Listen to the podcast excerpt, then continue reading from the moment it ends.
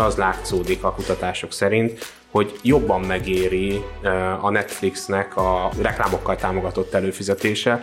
Ez, ez ugye nagyon azt vetíti előre, hogy, hogy akár globálisan is ez egy, egy jól bevett történet. Ne ijeszges, ne ijeszges számomra, mert most így le, felsejtett hogy mostantól, vagy nem mostantól idővel minden streaming szolgáltató kötelező reklámot fog nézetni velünk, akár előfizetünk el, akár nem.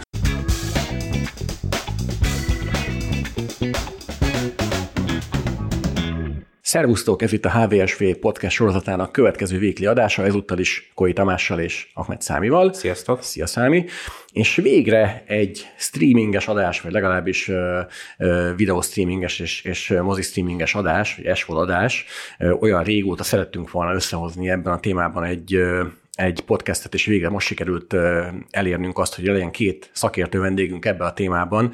Egyik ügyen is ajándok, a, a Cinegó ügyvezetője, Hello. Szia ajándok, a másik pedig Princess Pressing Ádám, a Warner Bros. Discovery-nek a PR menedzser Ádámmal nagyon sokszor voltunk a múltban kapcsolatban.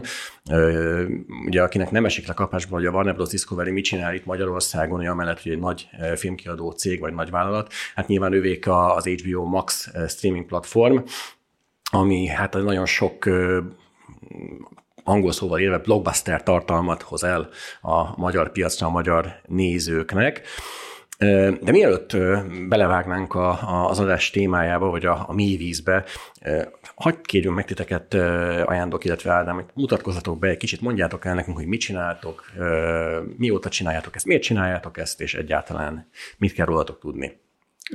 Hát én nagyjából tíz éve kezdtem el dolgozni a Mozinet filmforgalmazó cégnél, jelenleg is fél, fél, ott dolgozom, moziforgalmazással foglalkozom ott, illetve a VOD forgalmazással, és a Cinegó pedig egy, hát májusban lesz négy éve, hogy elindult. Ez egy művészfilmekkel foglalkozó streaming szolgáltatás, mi kicsit más jellegű vagyunk, mint az HBO vagy a Netflix, mert nálunk nem csak előfizetői tartalmak érhetők el, hanem a filmek egyenként is megvásárolhatók, sőt, sok esetben először meg, külön egyenként megvásárolhatók, és csak később lesz elérhető előfizetők számára. Ez egy ilyen művészfilmes, kurált platform, tehát egy ilyen válogatott filmes szekció van fenn. Ehhez képest a nagy amerikai multi. Igen, az HBO Max és társai. Én 13 éve dolgozom ebben az iparban, először 5 évig az Intercomnál voltam filmforgalmazásban, és több mint 8 éve vagyok az HBO-nál.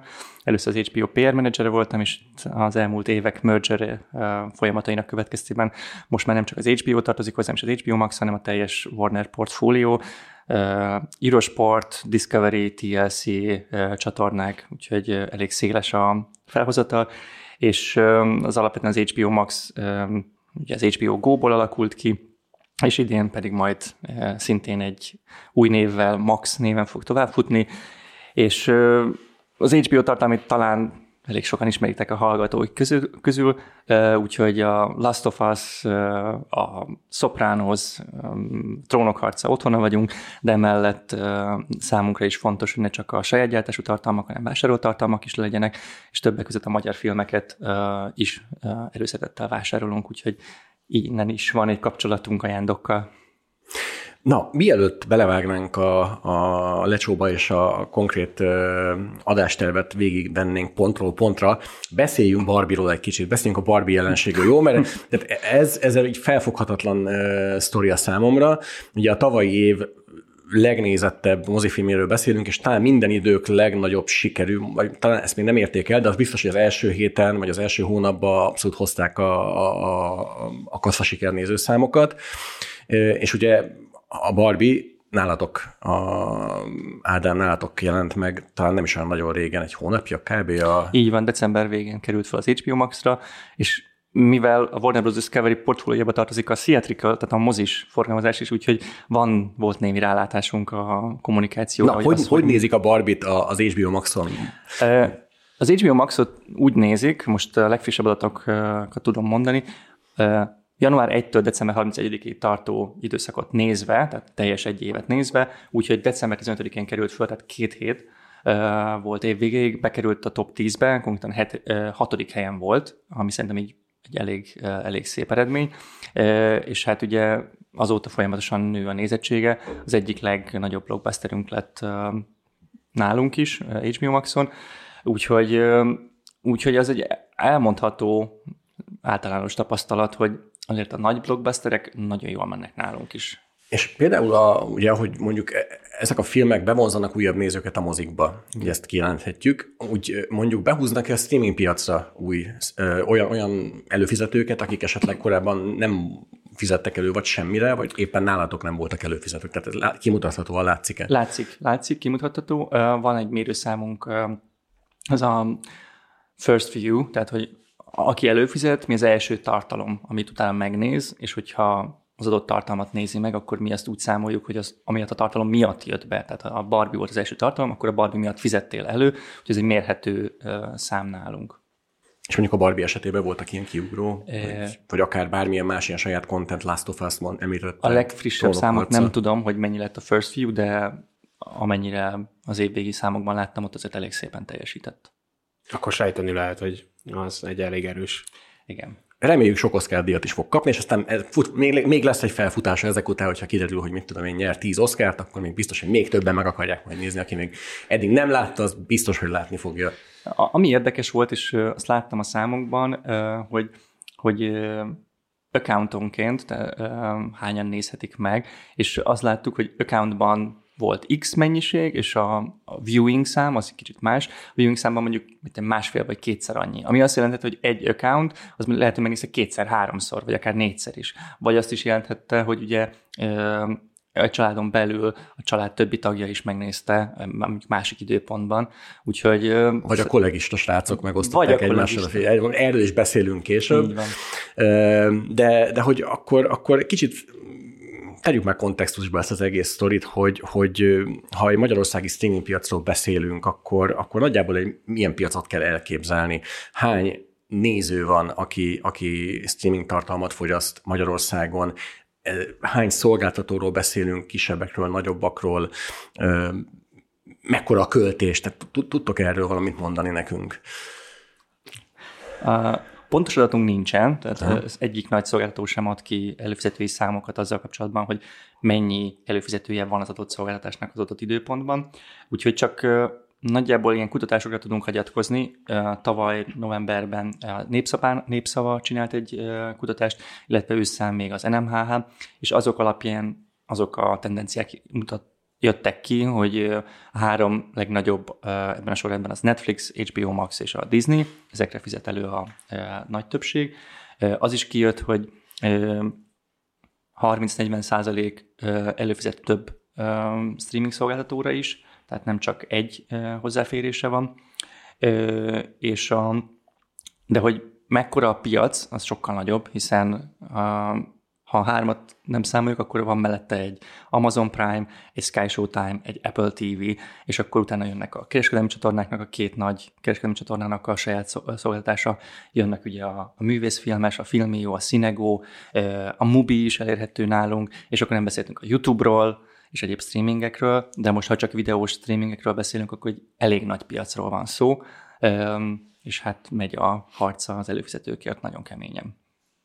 Itt egyébként az egyetlen szám biztos, hogy nem tudom, hogy a RTL Plus mennyire tartozik ide, de ott ugye ők közölték is ugye a számot, hogy azt hiszem 2023. szeptember végén olyan 280 ezer előfizetőjük volt. Tehát ez az egy szám, ami szinte biztos. É, igen, de ezt is egy kicsit fenntartással kell kezelni, ugyanis ők beleszámoltak mindent, ami, ahol elérhető potenciálisan. Tehát a, a valamelyik operátor partneren keresztül van X hozzáférésük, de az nem jelenti azt, hogy aktívan használják is. Tehát, hogy ez egy picit csalóka szám. Ez mondjuk igaz, mert nálunk is szerintem a Telekomos előfizetésünkben szerintem benne van ez a történet, úgyhogy valóban. Az RTL? Igen, az RTL Plus.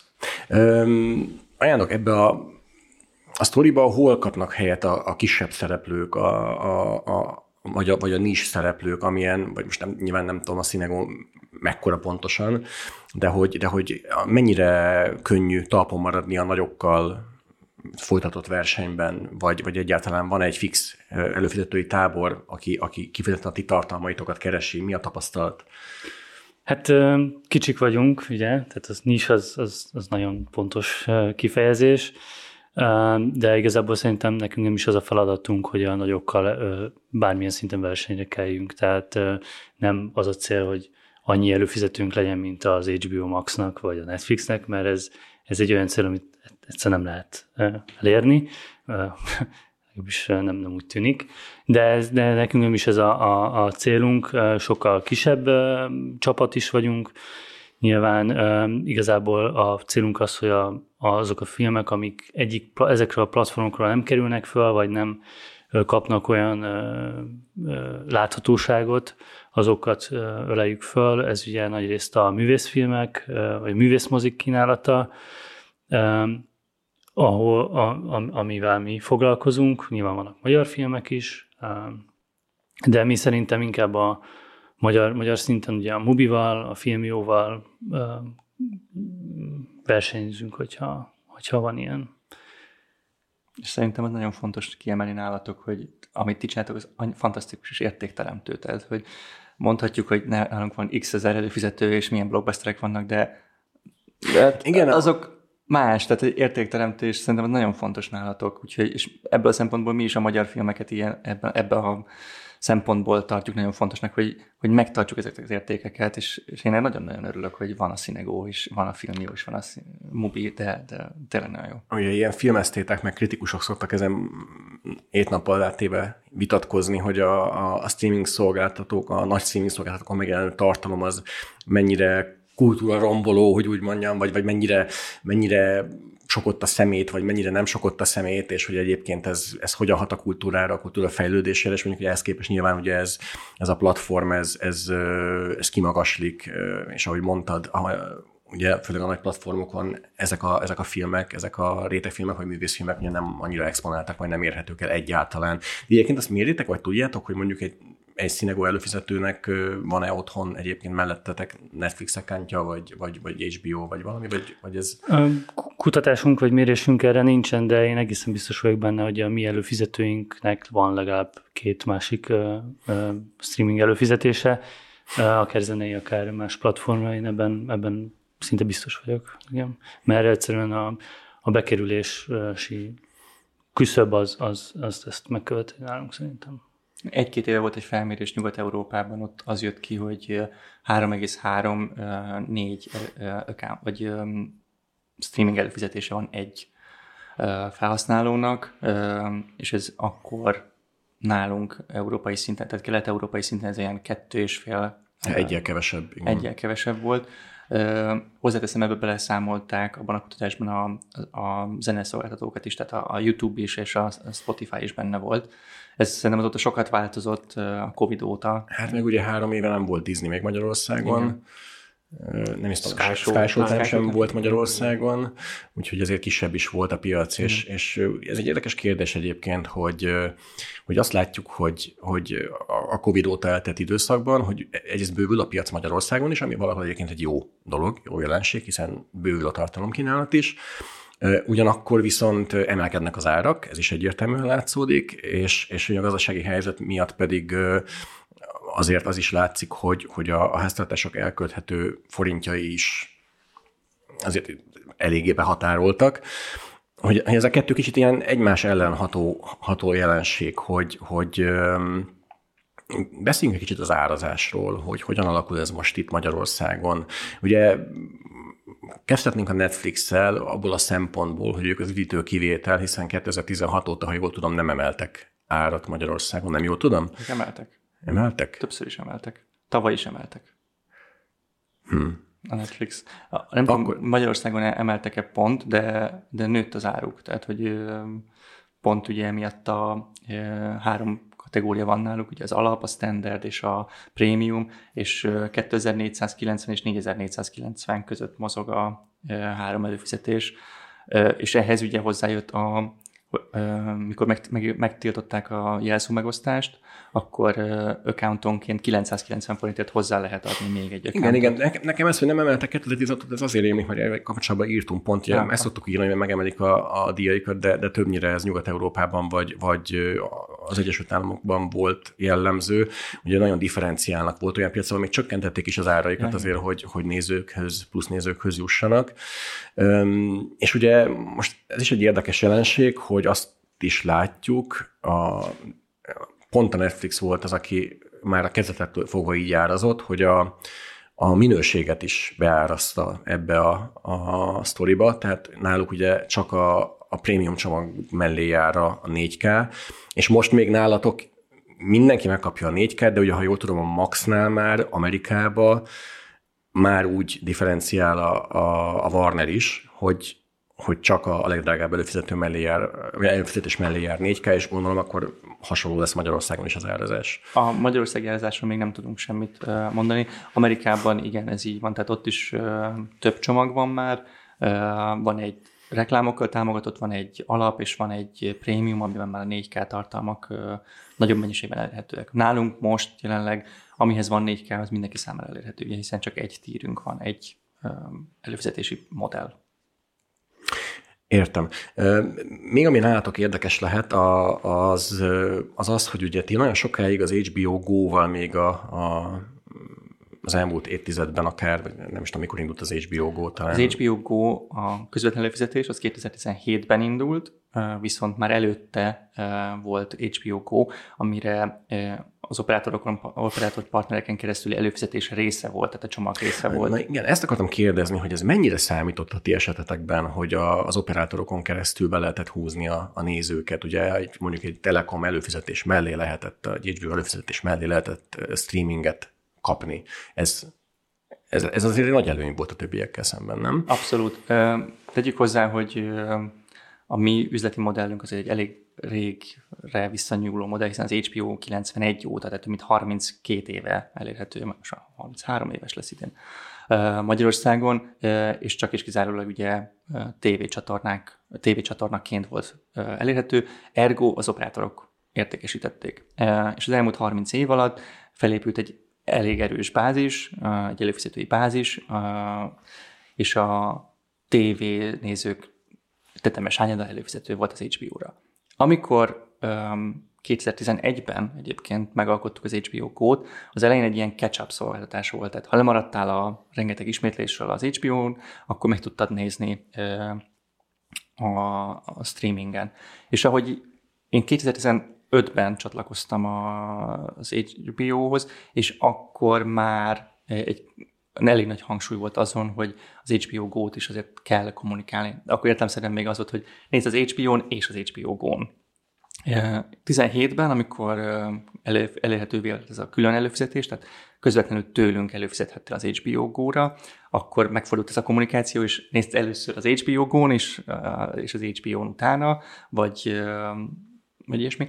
És az volt az érdekes, szerintem most már lehet mondani, hogy az operátorok nagyon aggódtak, hogy ez fogja rombolni az ő bizniszüket, de mi pont abban hittünk, hogy ez egy, ezzel egy új szegmást fogunk megszólítani, és az az érdekes, hogy utána igazából nekünk lett igazunk, hiszen el, elértünk egy teljesen új szegmást, azokat, főleg a fiatalabb célközönséget, akik nem hagyományos tévét néznek, viszont nem csökkent az operátor partnereknél, sőt, ott is ugye folyamatosan promóztuk az HBO Go, tehát az egy előny volt a operátoroknak is, hogyha az ő csomagjukban benne volt, és náluk is volt növekedés. Tehát, hogy egy olyan növekedési irány indult el, ami mindkettő mm, célcsoportot így szépen lefette, és így elégedettek voltunk.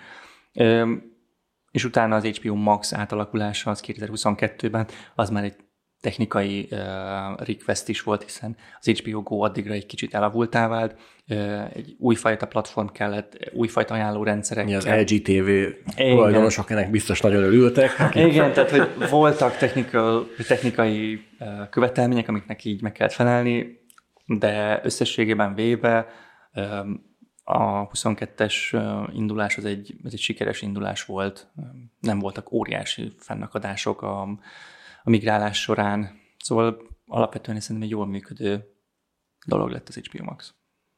Szerintem beszéljünk arról, hogy ugye itt szó volt az árazásról, hogy ugye hogy néz ki, ugye a, valószínűleg ha a legnagyobb csomagot nézzük, akkor a Netflix a, a legdrágább, és akkor onnan az Disney, és utána az HBO Max árazásban valahogy így néz ki a, a top három, hogy, hogy itt az árazásnál mennyire fontos a kínálat, tehát mennyire árérzékeny ez a piac, ez, a, ez mennyire látszódik? Látszódik, hogy árérzékeny, tehát hogy minden nagyobb cég, de elsősorban mi is próbálunk egy olyan középárat meghatározni, ami még belefér ebbe a digitális rezsibe, fogalmazzunk így, azzal számolva akár, hogy akár több előfizetése is van. De ami nagyon fontos, az, az mindenképpen a tartalom, tehát hogy legy, tehát van egy technikai, ezt le kell tisztálni, van egy technikai igénye az előfizetőknek, hogy egyszerűen, gyorsan elérhető legyen a tartalom, lehetőleg letölthető is legyen, tehát hogy offline módban is meg lehessen nézni, több eszközön is lehessen használni, akár párhuzamosan. Vannak, van egy réteg, egy hozzá kell elég szűk réteg, aki nagyon-nagyon preferálja a 4K-t, de 4K-hoz azért olyan tévé is kell, olyan technikai felszerelés, ami tényleg ezt ki is tudja hozni. Úgyhogy van egy ilyen technikai rész, és a tartalom rész az, ami igazából nagyon fontos, hiszen a jó minőségi tartalmakért jönnek, például a nagy blockbusterek, Last of Us, vagy a Barbie, amit említettetek, de ott, ott, ott is kell tartani őket, és az a kihívás. Tehát az, hogy megszerzed őket, az egy dolog. De nekünk az a célunk, hogy hosszú távon ott maradjanak, tehát hogy ne egyik hónapról a másikra fizessenek elő, hanem akár egy éves előfizetést vásároljanak, vagy, vagy ne mondják le. És emiatt van az a rendszer, hogy szinte minden hónapban jön egy-egy nagyobb új film, nagyobb blockbuster, de emellett nem csak a blockbuster tartalmakat töltjük föl, hanem gondolunk azokra a nézőkre is, akik a minőségi, akár a művészfilmes vonalat erősítik, ezt a Cinemax csatornánknak köszönhetően ugye szintén tudunk biztosítani minőségi ö, művészfilmeket.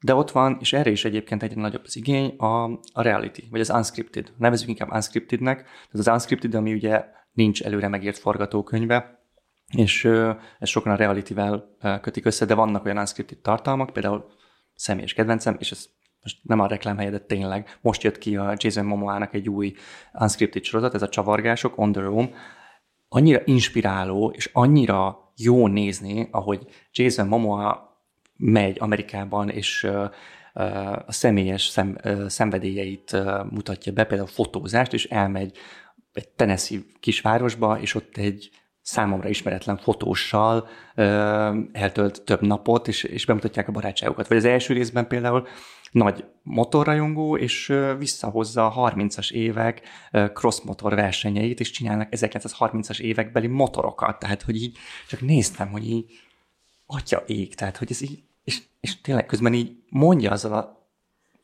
bocsánat, de szuper szexi hangjával, azzal a mély búgó hangjával a, a narrációt, és így csak nézem, és így irigylem irigylem, és ez, ez, ez az életérzés, ez, a, ez így nekem nagyon tetszett. Tehát vannak ezek az unscripted sorozatok, uh-huh. és erre is van igény. Tehát, hogy látjuk. Illetve, még bocsánat, utolsó gondolat, hogy a true crime, ami elképesztően e, beindult, és nézik nálunk is.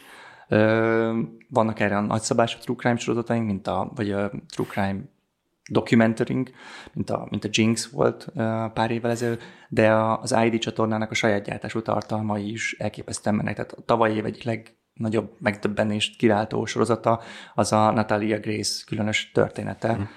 Úgyhogy vannak tartalmak, amiket szeretnek nézni, és el, azt is el kell ismernünk, hogy nem mindig a minőségi blockbustereket akarják nézni, hanem agycsipasztani akarnak, és berakják háttér tévézésnek a XY filmet. Igen, a kereskedelmi tévék üzleti modellje is erre épül, úgyhogy ez valószínűleg nem egy új dolog. Ajánlok egy kicsit beszélj te is az Ádám mellett. Figyelj, nálatok mit néznek a nézők, és, és hogy tudtok ti új nézőkhöz jutni, illetve vannak olyan tartalmak, amik mondjuk hozzátok bevonzanak újabb, újabb előfizetőket, vagy akár csak mondtad, hogy ugye meg is lehet vásárolni nálatok tartalmakat. Ezt erről is beszéljünk egy kicsit, hogy ez, ez milyen konstrukcióban működik, hogy milyen mennyibe kerül egyáltalán egy ilyen, milyen jogokat kap erre a, a, a néző.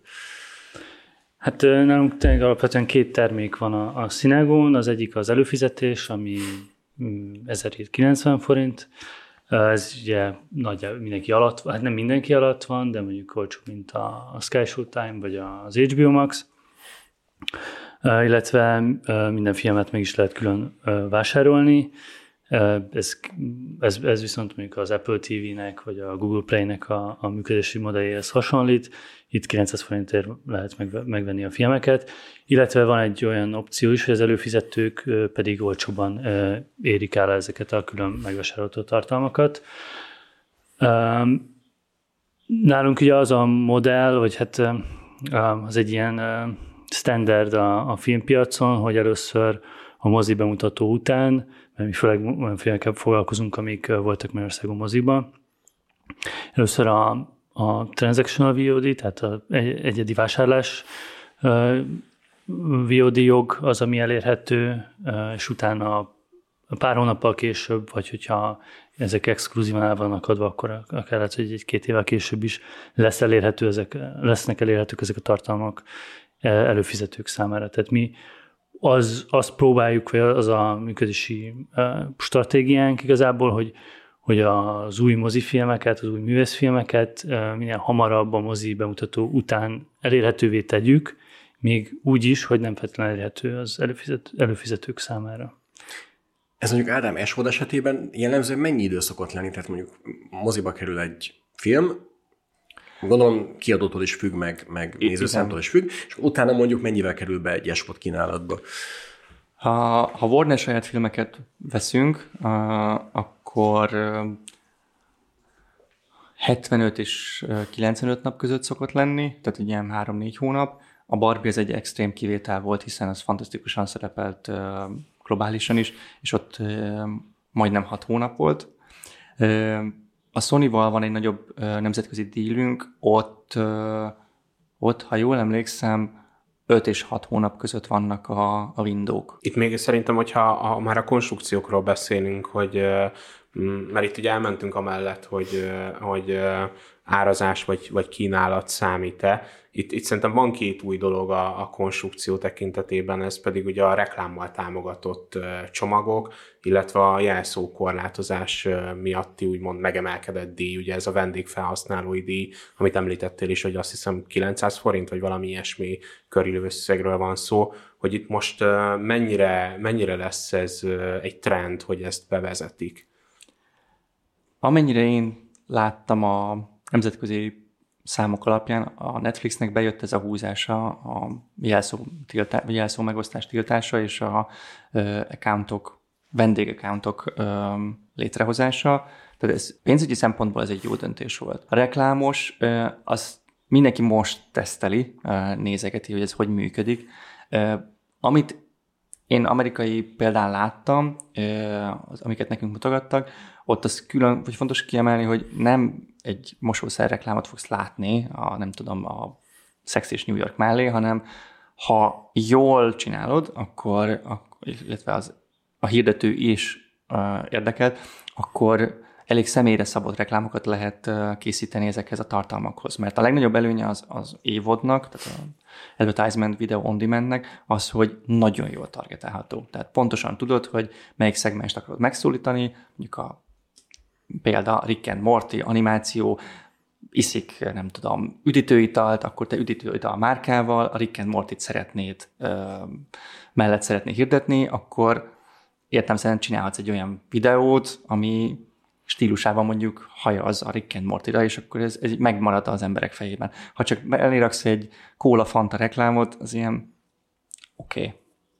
jó, tehát, hogy még ez, ez ilyen kiforróban van szerintem. Magyarországon egyébként erre még nincs is kísérlet sem, hogy, hogy valami legyen, csak a nagyobb, a nagyobb piacokon működik, az Egyesült Államokban, ha jól tudom, még talán a német, francia, spanyol piacokon sem nagyon láttam. Ez a YouTube-ot ne felejtsük el szerintem. A jó, a YouTube az, igen, az egy külön állatfaj. Gyakorlatilag az a legnagyobb igen. Uh, streaming platform még mindig, tehát a, és ugye évadban messze, messze piacvezető. Ez tény. Igen, amikor a Leo az ifjú vadőr hat éveseknek sorozatba benyomja a politikai reklámot a YouTube, hát, mondjuk az, az nem annyira targetált reklámnak tűnik nekem. Nem, az volt az a pont, amikor előfizettem a YouTube-ra, csak azért, pont, hogy gyerekek... Pontosan, hogy az minden, minden, minden választási ciklusban Igen. én előfizetek a YouTube-ra, pont ezért, hogy a gyerek content az ne legyen tele politikai hirdetéssel.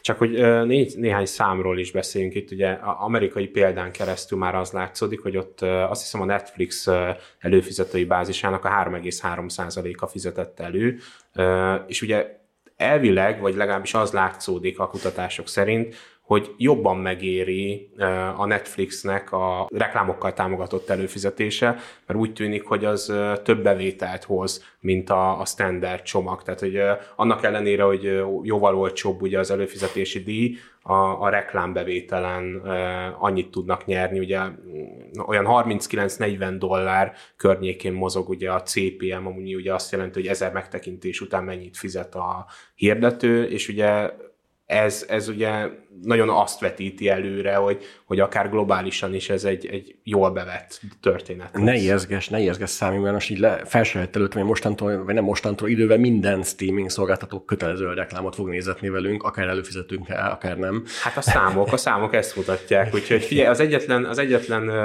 elrettentés az talán az, hogy a Spotify-nak nem sikerült annyira ezt, tehát ott annyira magas a prémium előfizetők aránya, hogy ott, hogyha megnézed, hiába van már elég régóta ez a modell, hogy hogy reklámozni is lehet, ott azért látszódik az, hogy, hogy tényleg szerintem én nem ismerek olyan előfizetőt, aki, vagy használót, aki, aki nem eh, reklámmentes verzióban használja. Én használtam az elején, és nem tudom, egy idő után annyira meguntam az állandó reklámot, hogy így jó, akkor előfizetek rá. Most volt 1790 font, vagy valami ilyesmi volt a, akkor az ára. De valahol igen, tehát ez lesz a jövő, hogy, hogy lesz szinte mindegyik szolgáltatónak évad csomagja hiszen azért ne felejtsük, ez egy üzleti modell, tehát üzlet, biznisz pénz alapon működik, és bevételt kell termelni, úgyhogy igen, és mennyire sok pénzről van szó egyébként, ez egy döbbenetes szám hangzott el pont tegnap a Netflixnek a negyedéves üzleti jelentése során, ugye azt nyilatkozták, hogy csak idén, tehát 2024-ben 17 milliárd dollárt fognak tartalomfejlesztésre költeni, ami egy, hát minden szempontból bődöletes összeg, tehát hogy ezt azért nyilván valahol neki kell termelni.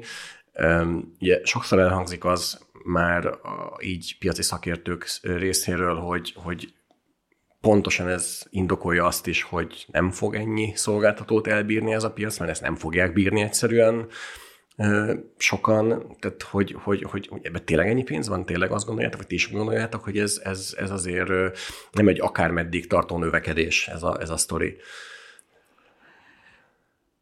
Igen.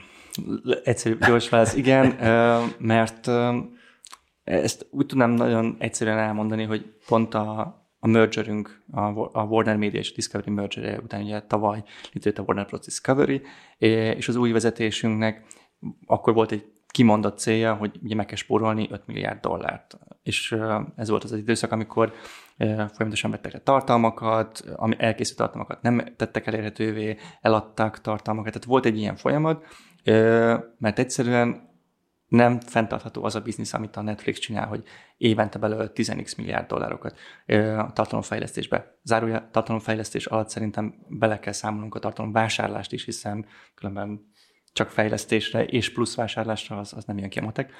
Szóval egy új, ezt át kell gondolni mindenkinek, hogy, hogy hol jön vissza ez a pénz.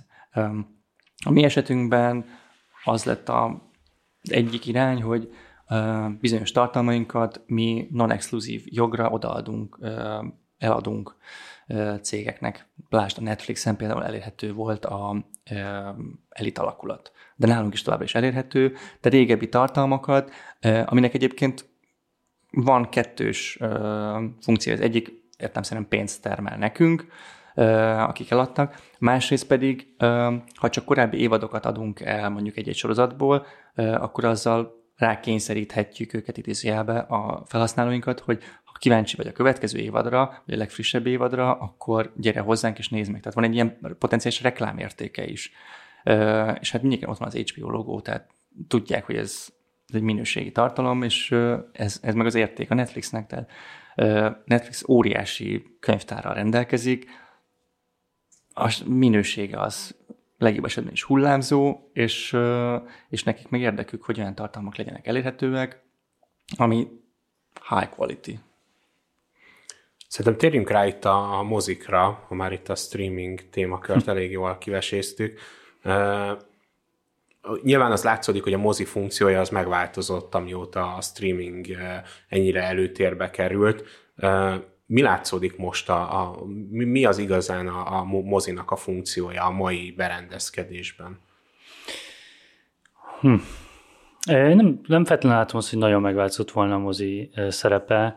Az biztos, hogy, a, hogy itt két dolog is történt. Ugye egyrészt volt ez a hatalmas streaming, vagy még mindig tart a hatalmas streaming háború, ami ez a 3-4-5 szereplővel, de, de közben ne felejtsük el, hogy pár éve egy, a Covid járvány miatt uh, nyilván a, a, a legjobban a mozi piac szenvedte meg, meg is a, a film mes uh, piacon, és pont, hogy a streaming szolgáltatók ebből még uh, nyertek is.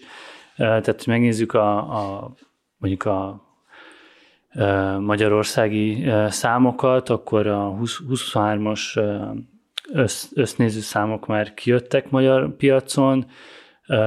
Itt azt látjuk, hogy a bevételek bevételek szempontjából ugyanott tartunk, mint 2018-ban. Nagyjából 21-22 milliárd forint volt az összes jegybevétel a, a magyar mozikban, de ez nem számol azzal, ugye, hogy ez infláció, tehát infláció nem ki, kiigazított szám. Mi 2018-ban nagyjából 1500 forint volt egy átlag jegy, jegyár, addig most ugye ez már lassan 2100, 2000. 3000. tehát a bevétel, a bevételes a nézőszám alapján leosztva a tavalyi, yeah. most igen, tehát most már nem tudom, azt hiszem, a City-ben 2900 a jegy, az a, a Z1, a normál jegy, de a bevételi adatok alapján az átlag jegyár az 2048 forint volt idén, míg 2018-ban 1448 forint. Tehát itt volt egy, tehát nézőszámban jóval kevesebben van, mennek moziba, tavaly jóval kevesebben mentek moziba tavaly, mint 2018-ban. Itt, itt azért jóval kevesebb mozi bemutató is volt, ennek egy nagy része átkerült streamingre, tehát hogy a gyártásban ott vannak, a, ott vannak ezek a filmek. Jó, idén nyáron volt egy másik harmadik, egy harmadik dolog is, ami bejött, ugye ez az író és színésztrájk együtt, ami megállított egy csomó produkciót, de, de igen, szóval, szóval a mozi piac legalábbis Magyarországon még nem tért vissza, és azt látom, bocsánat, hogy a, hogy a, a filmek viszont, a filmekben viszont van egy nagy különbség, hogy idén két ugye ilyen friss IP, vagy nem tudom, hogy, hogy mondjam, tehát ez a, az Oppenheimer, a Barbie és az Oppenheimer, Oppenheimer vezetett, vagy az a kettő lett a top, top háromból ez az első kettő film. 2018-ban, de még az elmúlt években is folyton valamelyik Marvel akciófilm, vagy, vagy az Avatar volt a top, top filmek között. Igen, pont ezt akartam kérdezni, hogy hogyan változik a műfai összetétel a, a top listába, mert ugye erről is egy csomó cikket lehetett olvasni, hogy a képregényfilmek már iszonyúan unalmasak, önmagukat ismétlik, és már, már egyáltalán nem nyújtanak olyan élvezetet, mint régebben, és hogy mondtad is, hogy ugye tavaly a top listában az első két helyet az nem is képregényfilm volt, ami, ami rendszerűnek tűnik, de hogy, hogy ez, ez ti, ti, ti hogy látjátok el, nem nálatok, nálatok hogy jön ez le, vagy, vagy, vagy mit tapasztaltok? Nálatok azért elég sok képregény adaptáció megtalálható. E, igen, idén volt négy filmünk is a moziban, és az Aquaman leszámítva mindegyik film el, elbukott, ezt ki lehet mondani. Mérséket siker. Mérséket, köszönöm szépen. Te vagy a Péresnek kéne menned. szóval mérsékelt sikereket értek el. Ez tény. Hozzáteszem, hogy ez annak is az egyik része, hogy ugye a DC univerzum, ami a Warner birtokában van, az most egy rebooton fog átesni, amit a James Gunn csinál, és 2025-ben jönnek ki az első filmek. Tehát, hogy volt egy ilyen trend is, hogy minek nézzem meg már azt azokat a filmeket, amik már igazából nem egy nagy egésznek a részei. Hozzáteszem, hogy van ez a nagy egésznek a részé, tehát a Marvel, vagy a, bocsánat, a DC univerzumnak a részei, de van a, The Batman, meg a Joker is, ami egy teljesen különálló filmként működött, és mind a kettő nagyon-nagyon szép számokat hozott. Úgyhogy én azt gondolom, hogy a képregények, képregényfilmek esetében, és mondom ezt úgy, mint elég nagy képregény rajongó, hogy az utóbbi időben valóban nagyon egysíkú lett, ugyanarra a kaptafára megy, mindig meg kell menteni a világot, mindig van valami gonosz, aki valami hülyeséget csinál, és így oké, okay. és uh, úgyhogy én, én, én őszintén mondom, nagyon bízom a, a James Gunnékban, hogy ők valami újat tudnak behozni ebbe a dologba. Nem tudom, mennyire vagytok Star Wars rajongók, de én nagyjából ugyanezt érzem a, a Disney-n is, hogy, yes. hogy jönnek folyamatosan a Star Wars tartalmak a Disney Plus-ra, és már egyszerűen nem, le, le se ülök megnézni, pedig rongyosra néztem az eredeti New Hope-ot még VHS-en annó, nem tudom, tíz éves koromban, de hogy, de hogy annak ellenére szerintem egyébként személyes véleményem az, hogy a Disney nagyon jól átmentette ezt a franchise-t a 21. században. Ennek ellenére ott is látom már, hogy, hogy kezd, kezd kifulladni a sztori. Ugye most próbálnak megint, ha jól olvastam, mindenféle debootokkal, meg próbálkoznak mindenféle debootokkal, de hogy aztán mi azt ki tudja. Hát, ha majd megveszi őket az Apple, és akkor majd ők, ugye ez is minden hónapban előkerül, az a plegyka beszélgettünk itt róla a, az adás előtt, hogy, hogy minden hónapban előkerül az a plegyka, hogy az Apple megveszi a Disney-t, és most már biztosan megveszi, és hogy azért kellett itt vezetést váltani a Disney élén, hogy majd akkor jól lezsírozzák egymással ezt a dílt.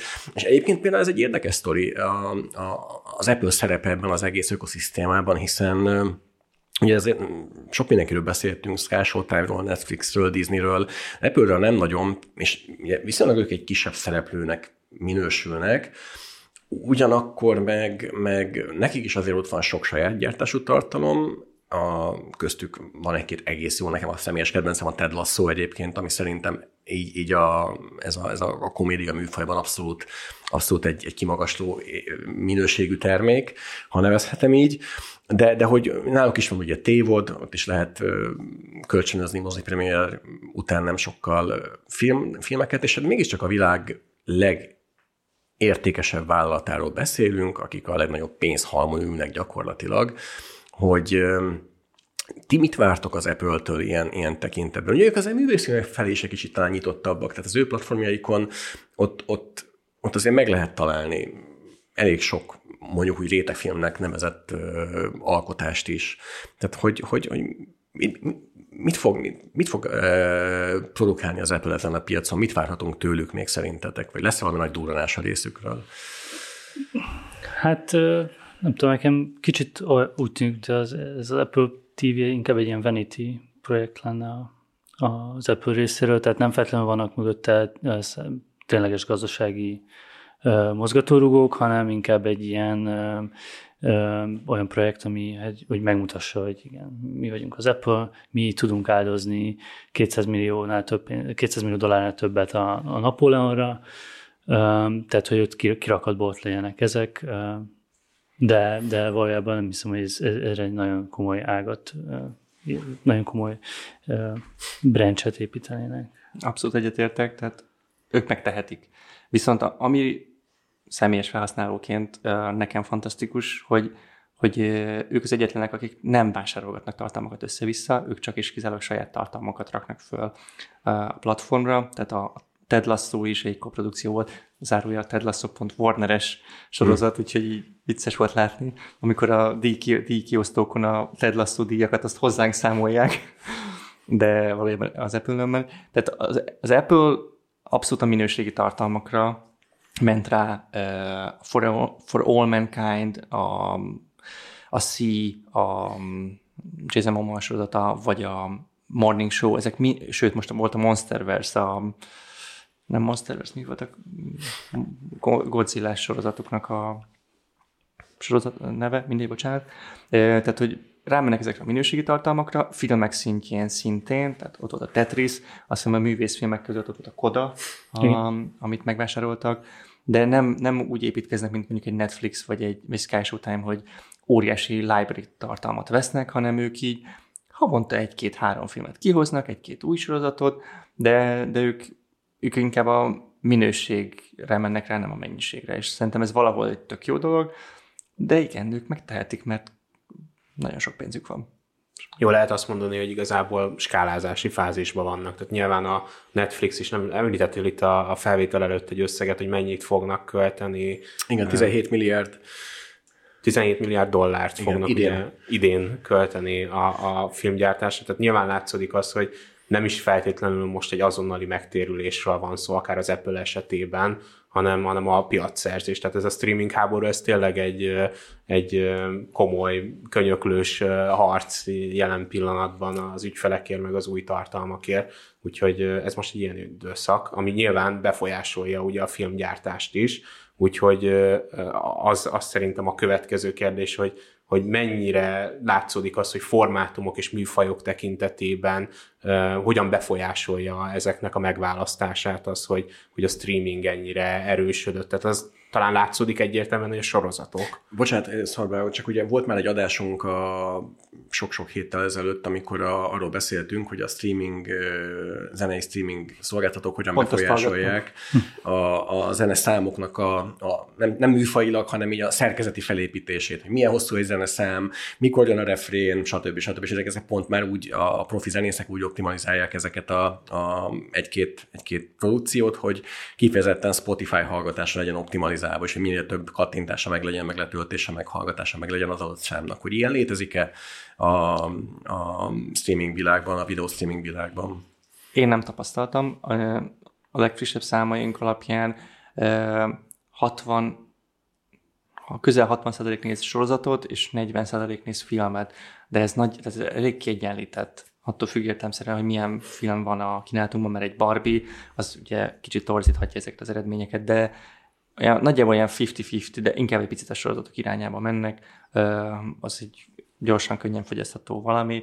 Hozzáteszem, hogy ez egy örök vicc, amikor megnézel egy 8 részes sorozatot, és egy két órás filmet, és inkább a 8 részes sorozatot nézel, hogy mentsé, hogy időt spóroljál magadnak. Tegnap estén.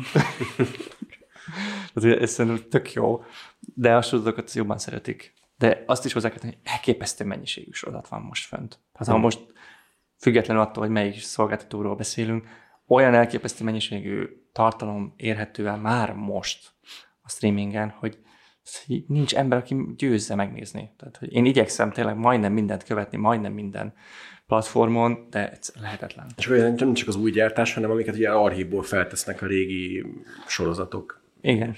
És az az érdekes, hogy az archív, tehát amit mi könyvtártartalmaknak hívunk, az nagyon működik. Tehát a, a, a Friends és a Big Bang Theory az nálunk top 10 még mindig. A Shameless az 9. helyen van. A Trónok harca, House of the Dragon, oké, okay, ez ilyen örökzöld, de, de a Trónok harca már az is majdnem 10 éves sorozat lesz. De, Tehát, ez, de ez csak azért, mert hogy ezekből sok évad van, és az kulminálódik, az adódik össze, vagy az, hogy részenként, ezek egyenként többet nézik, mint... Ö, ott kulminálódik, ez tény, de részenként is sokat nézik. Hmm. Tehát, hogy így, az egy kényelmes, tehát egy berakott háttértévézésnek abszolút működik. Ö, és azért nálunk elég nagy hát, könyvtártartalom van, a Warner száz éves múltjából kiindulva, úgyhogy a vészhelyzetet most néztem végig 15 évad. Fantasztikus. És az a durva, hogy még most is nagyon jó. Tehát, hogy azt hittem, hogy 90, 99-ben uh, mutatták be az első részt, és tavaly megnéztük, és mondom, na, ez biztos ilyen gagyi lesz. És még mindig működik. Sőt, megmutattam a diákjaimnak az egyetemen, és ott megnézték, és így mondták, hogy az első rész az 90 perces, és hogy tökre nem nézték a telefonukat, nem, nem, szobra, nem foglalkoztak mással, hanem így vitte őket, úgyhogy így még mai szemmel is frissek és jók. Ha már szóba jött itt a, a, a zenei streaming szolgáltató példája, akkor itt ez lehet, hogy egy naív kérdés lesz, de hogy ugye nyilván azt, azt említettük, hogy rengeteg sorozat van, rengeteg platformon, hány platformot bír el a piac? Tehát le, lehet-e egy olyan történet, hogy a végén mondjuk csak egy marad, vagy csak kettő marad? Egyáltalán mennyire reális ez a dolog, hogy, hogy bővülünk a, a végtelenségig platformokkal? Egy idő után nem fogunk tudni bővülni szerintem, de ennek van egy technikai akadálya is, hogy ki, ki hogyan fog tudni még merge hiszen uh, mivel ezek nagy amerikai cégek többnyire. Az amerikai szenátus már jóváhagyás kell ezekhez a mergerökhöz, az összeolvadásokhoz. És szerintem eljön az a pillanat, amikor nem biztos, hogy vele fognak menni abba, hogy mondjuk egy, egy Apple felvásárolja egy Netflixet, vagy a Warner Bros. Discovery merger a paramount -tal. Tehát most, most, tehát amikor Disney megvette a Foxot 14-ben, 5-ben, az, az egy elég nagy növekedése volt a Disneynek, és most jutottak el oda arra a szintre, hogy, hogy már a szenátus is nézi, hogy talán nem volt annyira jó ötlet, hogy ezt hagytuk.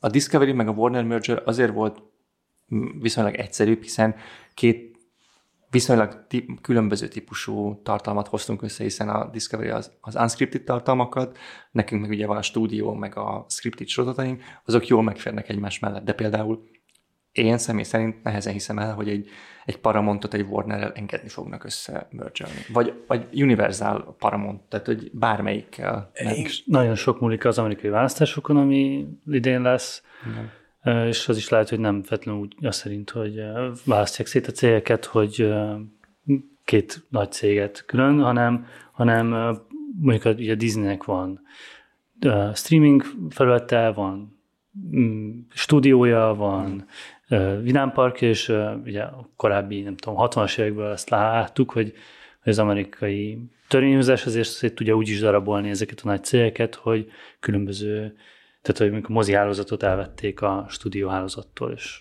stb. Tehát így, így szétdarabolni. Nagyon okay. izgalmas időt élünk egyébként, tehát pont a, amikor az életben tanítom a diákoknak a uh, streaminget, akkor két évvel ezelőtt még teljesen mást mondtam, mint, mint most mondok. Tehát folyamatosan frissítenem kell a szlájdjaimat, úgyhogy uh, de tényleg egyszerűen annyira olyan szintű gyors fejlődés van és változás, ami nem volt az elmúlt száz évben. Tehát, hogy két év alatt több minden dolog történik, mint az elmúlt tíz, tíz évben. Így ilyen ipari, vagy ilyen ilyen céges szinten, úgyhogy elképesztő. Igen, és hát ugye ennek majd, majd lesznek kulturális hatása, és nyilván, hogy már külön megtöltene egy adást, és hívhatnánk ide filmesztétától kezdve mindenkit, hogy ezt megfejtse, hogy mi lesz majd itt a világgal, hogyha ha ennyire előtörnek a streaming ö, ö, óriások. Még egy dolgot a végére szeretnék kérdezni itt a műfajok közeledésével és összeolvadásával kapcsolatban. Ugye ez is egy új terület, és mondjuk nevezhetjük kísérletezésnek a, megint csak a Netflix részéről, hogy ők belevágtak a videójáték kiadásba. És azért mondjuk például az HBO-nál is ott vannak azért olyan, olyan tartalmak, amik videójátékok ihlette, tehát a Last of Us-tól kezdve azért van, vannak olyan, olyan sorozataitok nektek, amik, amik, amiknek azért van köze a, a gaming iparákhoz, hogy, hogy ez mennyire lehet egy, egy az útkeresésnek egy jó iránya, hogy, hogy menjünk el a, a gémereket, próbáljuk meg megszólítani, ugye általában ők fiatalabbak, adjunk ki videójátékokat, és menjünk be erre a piacra is. Ez, ez, mert ezt nem látjuk például, de hogy... Na. Nálunk a Warner Bros. Discovery cégcsoporthoz tartozik a Warner Brothers Games is, például, ami a Hogwarts Legacy-t mutatták be tavaly, tehát, hogy van egy ilyen águnk, Mortal Kombat, meg ilyenek vannak nálunk. Ebből, ezeket az IP-kat használják, theatrical, tehát mozis dolgokban, hiszen van Harry Potter franchise, lesz Harry Potter sorozat, van Mortal Kombat film sorozat, animációk vannak például, de ebben a klasszik gamingben, ahogy te mondtad, valószínűleg mi nem fogunk elindulni. Viszont van egy szegmens, ami egy teljesen új, és ezt most húzza be mindenki, ez pedig a sport, amiről így hajlamosak vagyunk elfeledkezni, hogy a sportnak a legnagyobb előnye, hogy ugye élőben nézheted. Tehát, hogy ezért mennek oda a tévé elé, a rajongók, nem rajongók összegyűlnek, nem tudom, a mindenféle helyeken, pubokban, sörözőben, hogy megnézzenek, és egy közös élményt éljenek át, pont mint a moziban. Tehát ott is szerintem a közösségi élmény, ami egy nagyon fontos dolog. És, a, és az egyik ilyen nagy változás szerintem, hogy sport elérhető lesz streamingen. Most Magyarországon, nem akarok hülyeséget mondani, de szerintem csak a Arena, meg a Sport 4 van, ami ugye streamingen van, illetve hát van a Eurosportnak is van egy applikációja, de szintén friss hír, hogy a Netflix például a WWE-vel, a World Wrestler, mi ez? Pankrációval fog Igen. össze költözni, a Form 1 vásárolnak Amerikában.